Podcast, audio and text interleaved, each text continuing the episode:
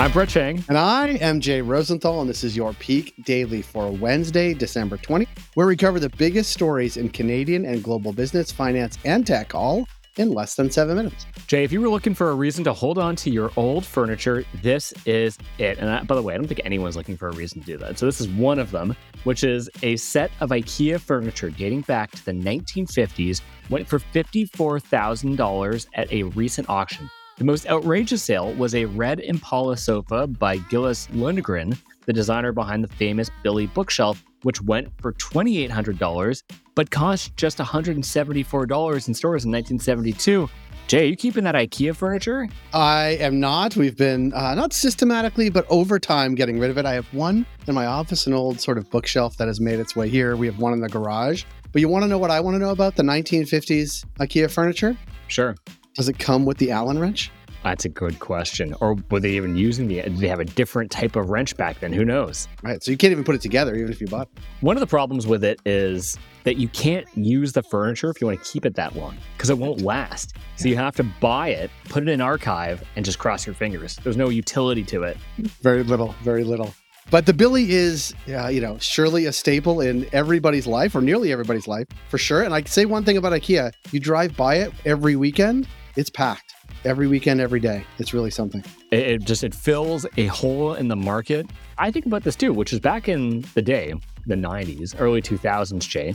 There was no way to get affordable furniture. You had to get expensive stuff. They really filled a void. So good for IKEA. You know, congratulations to the multi-billion-dollar IKEA corporation. And good for Allen wrench sales everywhere. Brett, aside from IKEA, what do we have for Peak Pals today? For our first story, temporary residents drive population boom. For our second story, imagine faster Canadian trains. And for our third story, annual reviews are having performance problems.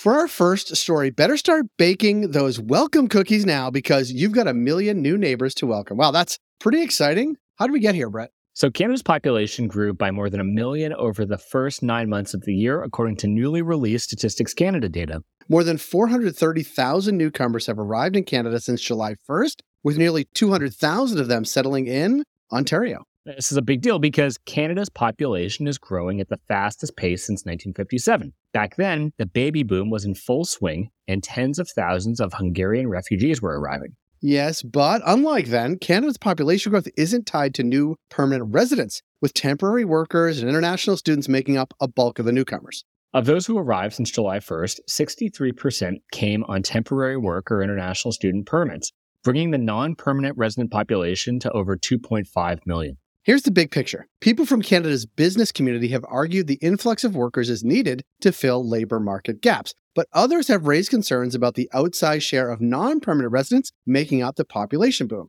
To zoom out, mm-hmm.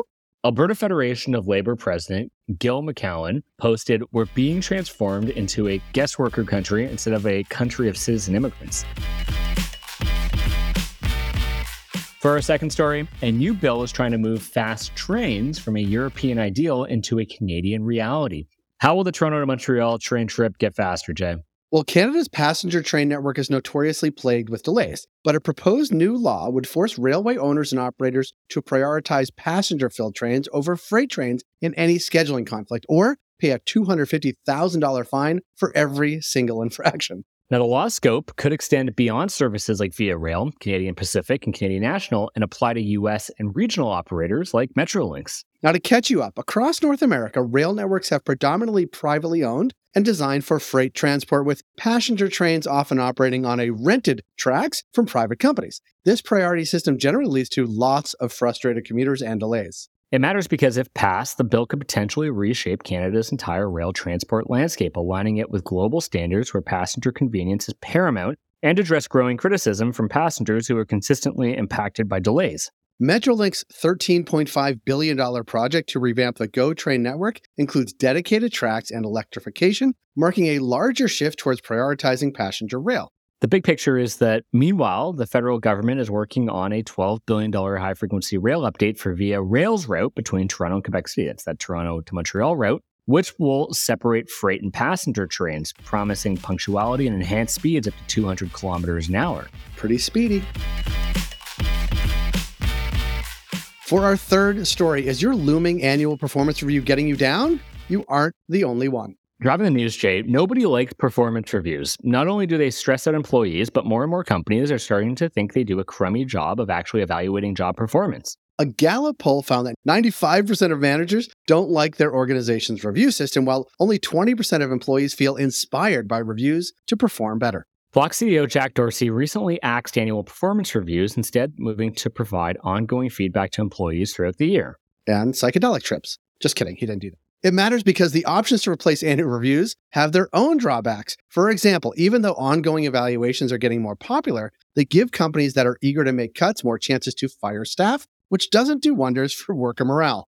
And to zoom out, stack ranking is resurging in the tech sector. Popularized by GE in the 1980s, the method places workers in tiers, with those at the bottom of rankings at risk of being let go. But GE stopped in 2016 when it found that it hurt morale and didn't help performance. In the past, it also created poisonous cultures at Microsoft and Amazon that inadvertently encourage competition even sabotage between employees. The bottom line is research suggests the key to constructive evaluations is managers showing humility throughout. So if you're looking to improve your reviews, spend less time thinking about the process, more time considering whether you're being a bit of a jerk.